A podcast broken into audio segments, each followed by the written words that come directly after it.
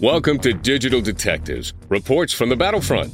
We'll discuss computer forensics, electronic discovery, and information security issues and what's really happening in the trenches. Not theory, but practical information that you can use in your law practice. Right here on the Legal Talk Network.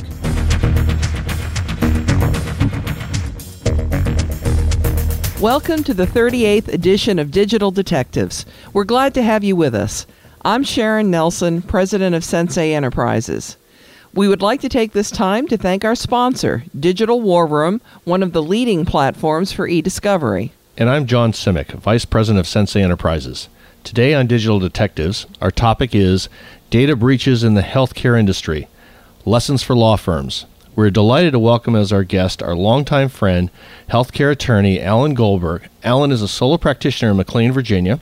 He served in the Navy JAG and practiced 39 years with Goulston and Storrs, with offices in Boston and Washington, D.C.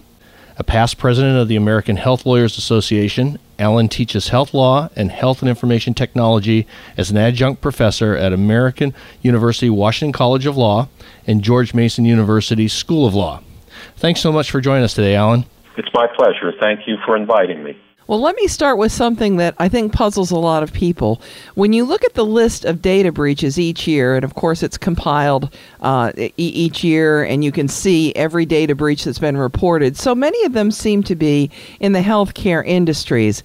Am I incorrect in assuming that there really aren't more proportionately breaches in healthcare industries, simply tougher laws governing the fact that they have to report the breach? The answer is yes and yes. Let me explain, Sharon. I believe, anecdotally, I have not done a scientific analysis, but anecdotally, it's likely that there are uh, a lot of breaches involving healthcare specifically and in the healthcare industry generally because it's so big and because there's so much information that is potentially of concern in terms of disclosure. We have 2.2 seven, two point eight trillion dollars. It's up around that now, I think, per year going through our economy here in the United States in healthcare. That's a, a lot of money, and it's based substantially and surprisingly to some on information flow. So uh, I think there's a lot of breach happening in the healthcare industry more than in some others. And remember, in the healthcare industry, the privacy constraints, the security constraints are still relatively new under federal legislation that perhaps we'll talk about. But I would confirm, uh, again, the other part of your question with a yes. There are tough laws governing healthcare entities, both on the federal and state level. Well, Ellen, in your experience, what's the usual means by which these data breaches occur? And from your answer, wouldn't they likely also apply to law firms too? Once again, uh, John, uh, my answers are easy, yes and yes. The, the usual way that I've seen, and uh, there are so many breaches, one uh, would have difficulty making rules in terms of why they happen and the usual means. Some are not publicized, some are not made available for investigation or the like. But my experience is that the breaches occur for three reasons.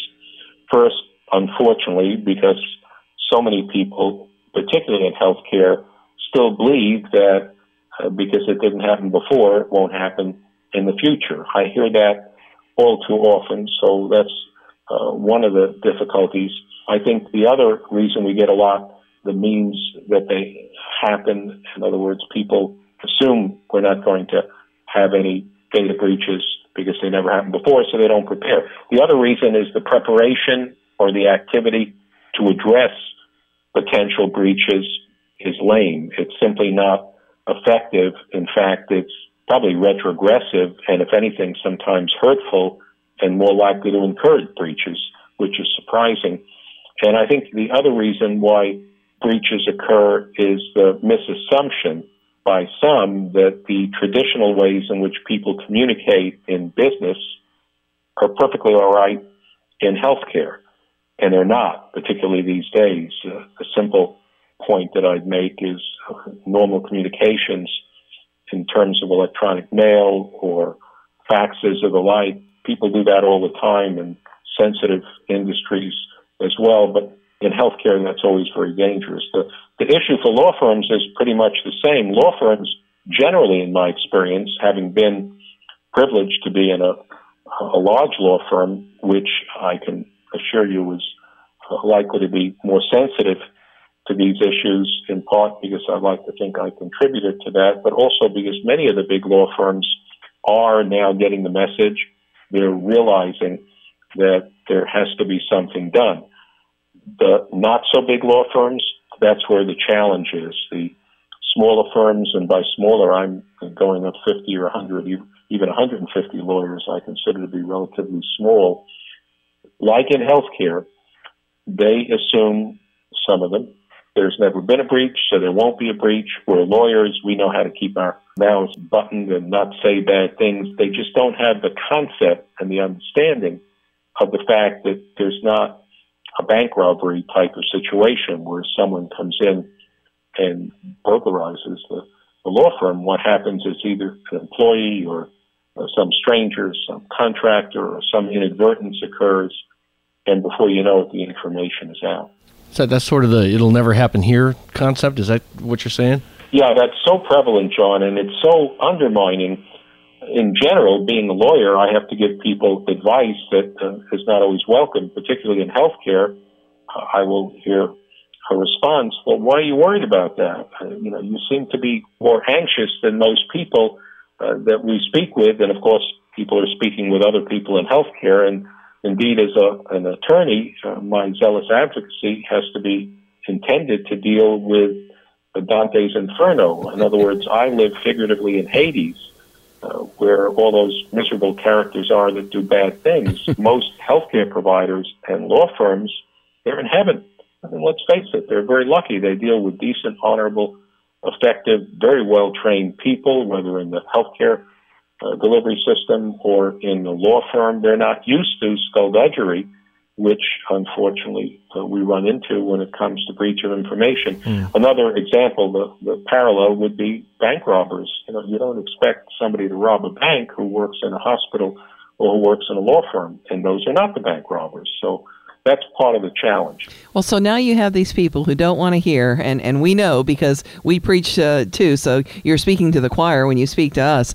But how do you get through their resistance, and what do you tell them about the most important things they need to do to prevent breaches? I'm a firm believer in uh, being quite transparent on what the negative consequences are. So I'll give you three. Uh, one is a negative consequence can be very expensive. That tends to get people's attention uh, in other words, in my experience, there's a woeful underestimation. And it's surprising uh, because a little thought would give people more understanding, but the thought doesn't occur and people just don't realize that we're talking very big magnitudes of dollars, not only to address the consequences of a breach, but just to get ready to address the consequences, to accumulate the information. So first I tell people about money. That tends to get their attention.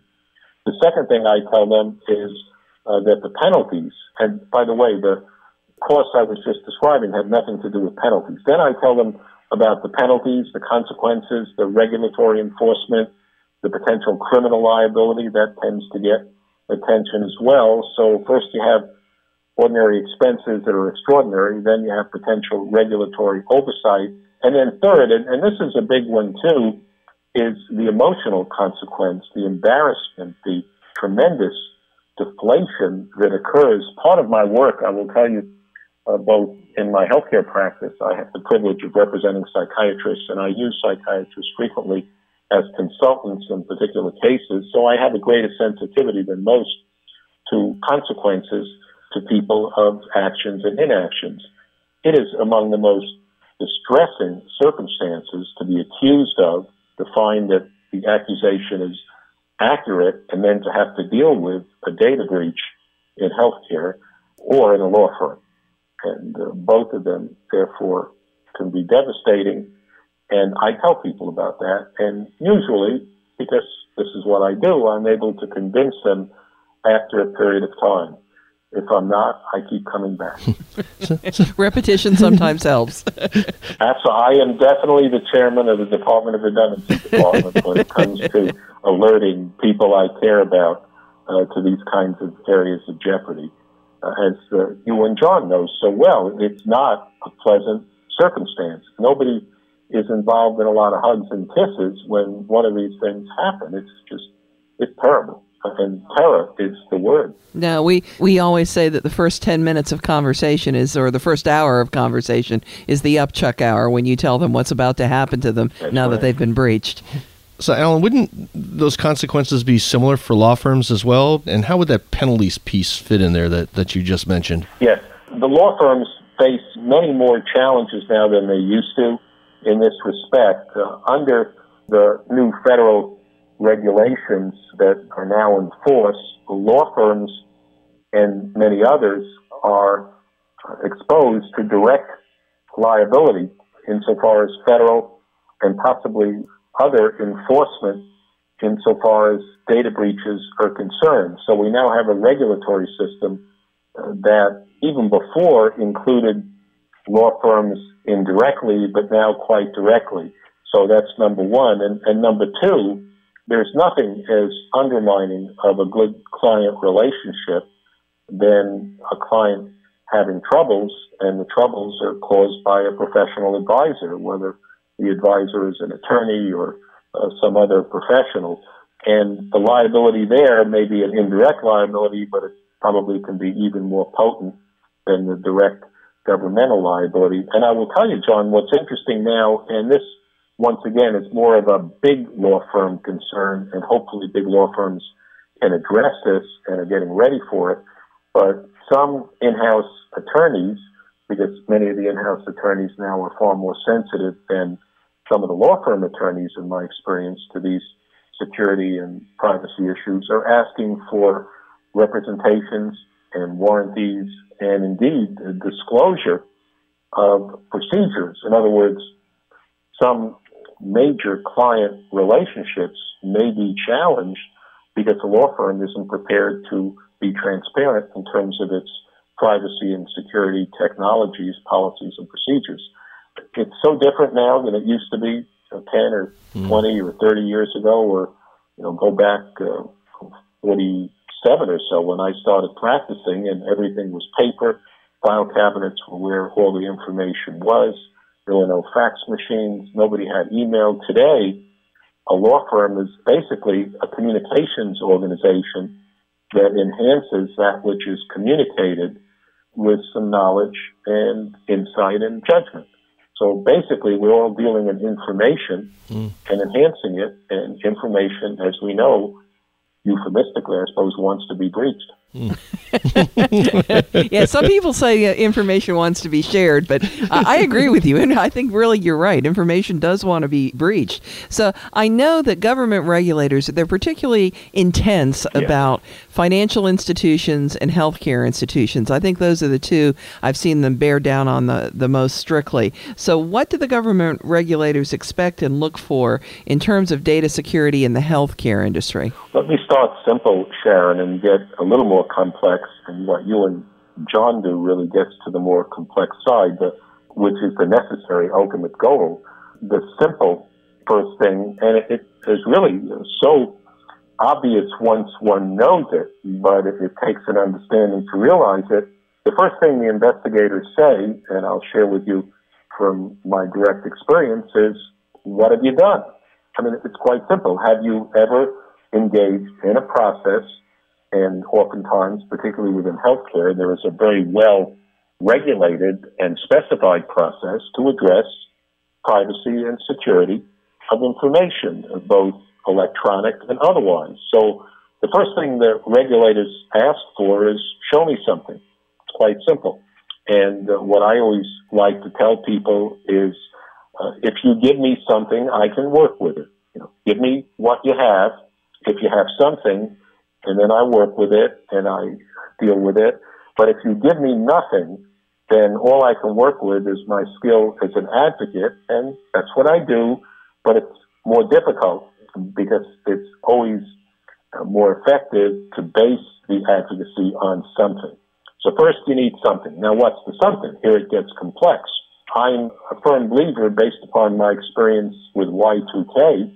Perhaps Sharon and John, you remember Y2K. It was an interesting time in life. Oh, yeah. When all of us were sending letters back and forth, that some even sent them via email that said, would you fill out this questionnaire? You know, we had these 10 page, 15 page questionnaires on what the other company did to prepare for Y2K. And of course, people being what they are, people copied it and sent it uh, right back to you. So one of the things that the government regulators now do is they will send you these questionnaires, and interestingly enough, they're published. You can literally go to the internet on the website of the government agency and download a fairly comprehensive tool to analyze what has been done. So getting back to the original point, you have to design a program as a law firm or as a healthcare provider or someone who assists either.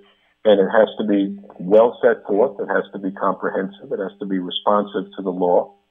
And equally as important, it has to be updated and current. So first, you have to have something.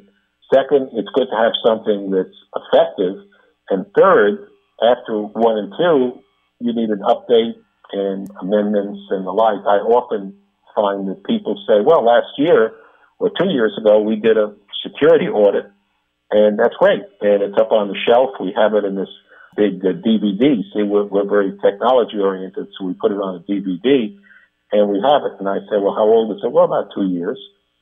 And that's, that's no good. that? And, and again, you know, we have to recognize that the organization in healthcare or the law firm is only as secure as the training and technology prowess of the staff who deals with electronic uh, information or paper information as good as the staff member who arrived yesterday.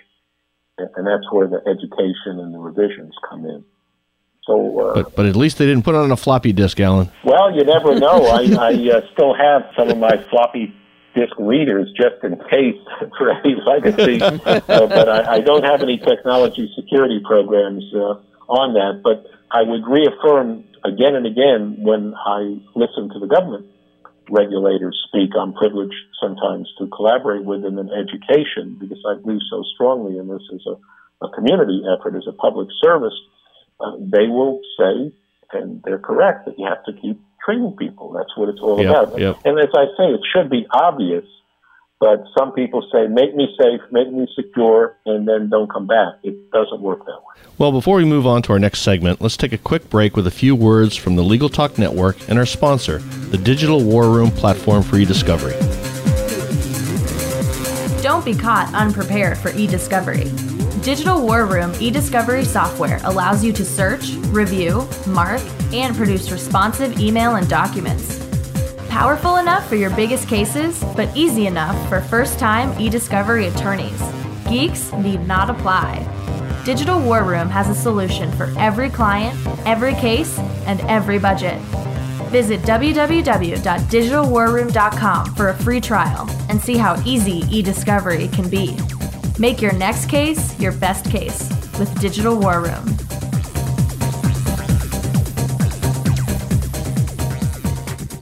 Welcome back to Digital Detectives on the Legal Talk Network. Today we're talking about data breaches in the healthcare industry, lessons for law firms, with noted healthcare attorney Alan Goldberg. So, Alan, can insurance help when a healthcare entity has been breached? That's the first thing I think most people think about. Yes, uh, not only for a healthcare entity, but also for the law firm. Uh, there is insurance, but I must alert people. Uh, some of us, we don't necessarily feel good about publicizing this read insurance policies and spend a lot of time dealing uh, with them and negotiating about them. Those of us who do that, and I include myself within the group, realize that the insurance for privacy, security, internet, data breaches, it's available, but it's complicated. There are exclusions, exceptions, conditions. That having been said, it's a good idea to explore this. What I always tell people is find your insurance agent after this seminar, speech, whatever I'm giving, or discussion, and ask your insurance agent whether you have coverage for data breaches, privacy, security, issues that arise. If the answer is no, find a different insurance agent. Mm. there you go. Well, Alan, how can legally required data breach notifications, we have a lot of states now that have that requirement, and remediation of the underlying problems that cause a breach, how can those best be done?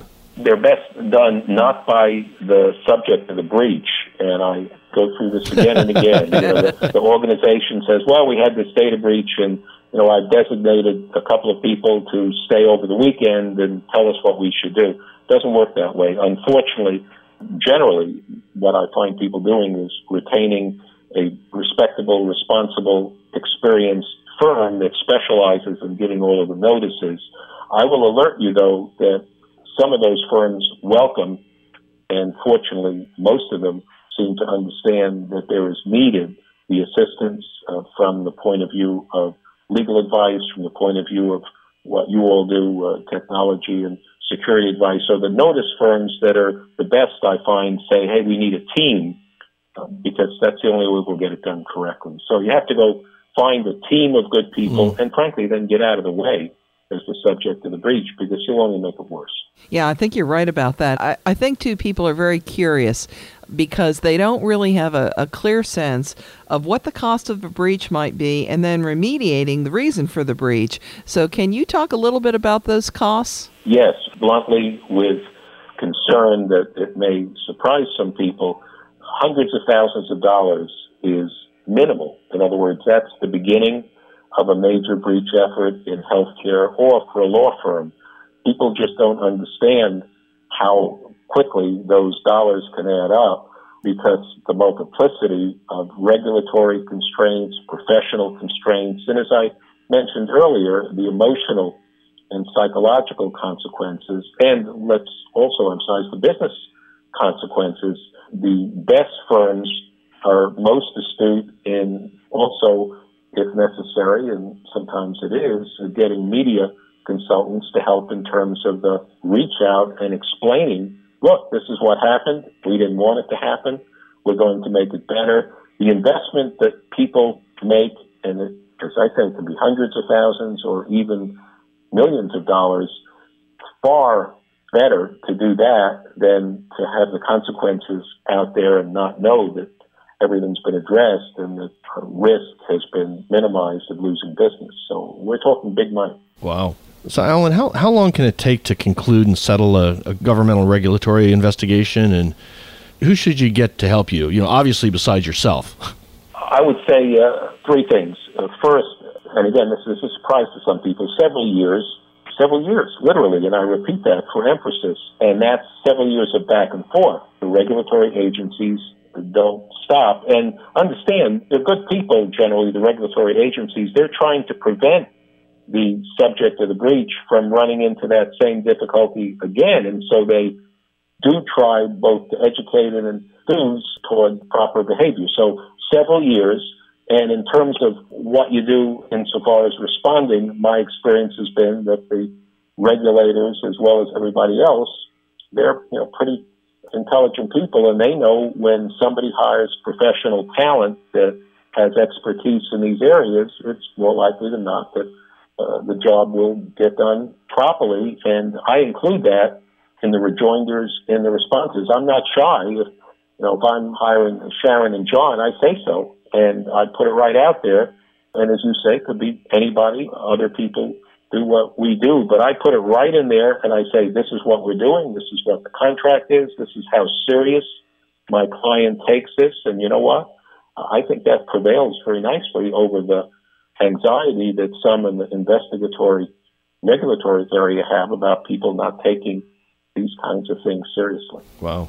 Well, thank you very much for joining us today, Alan. I think a lot of people, whether they're in the healthcare industry or they're lawyers who have healthcare clients or just law firms who are interested in data breaches, they don't understand that they're going to need legal help, even if they are a law firm. They don't understand how expensive it is to do the notifications, especially if they have to do them across all the various states. Mm-hmm. They don't understand the cost of investigation and remediation of whatever caused the breach and just the ongoing angst and the reputational damage that comes with all of this. So it's really been nice to have you shine a spotlight on all that. So thank you so much for sharing your expertise with our listeners today. it's been my pleasure. Again, thanks for the invitation and uh, a pleasant afternoon to all who's listening to us.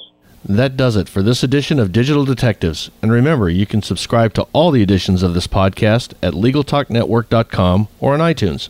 And you can find more about Sensei's computer forensics, technology, and security services at senseient.com. We'll see you next time on Digital Detectives. Thanks for listening to Digital Detectives on the Legal Talk Network. Check out some of our other podcasts on LegalTalkNetwork.com and in iTunes.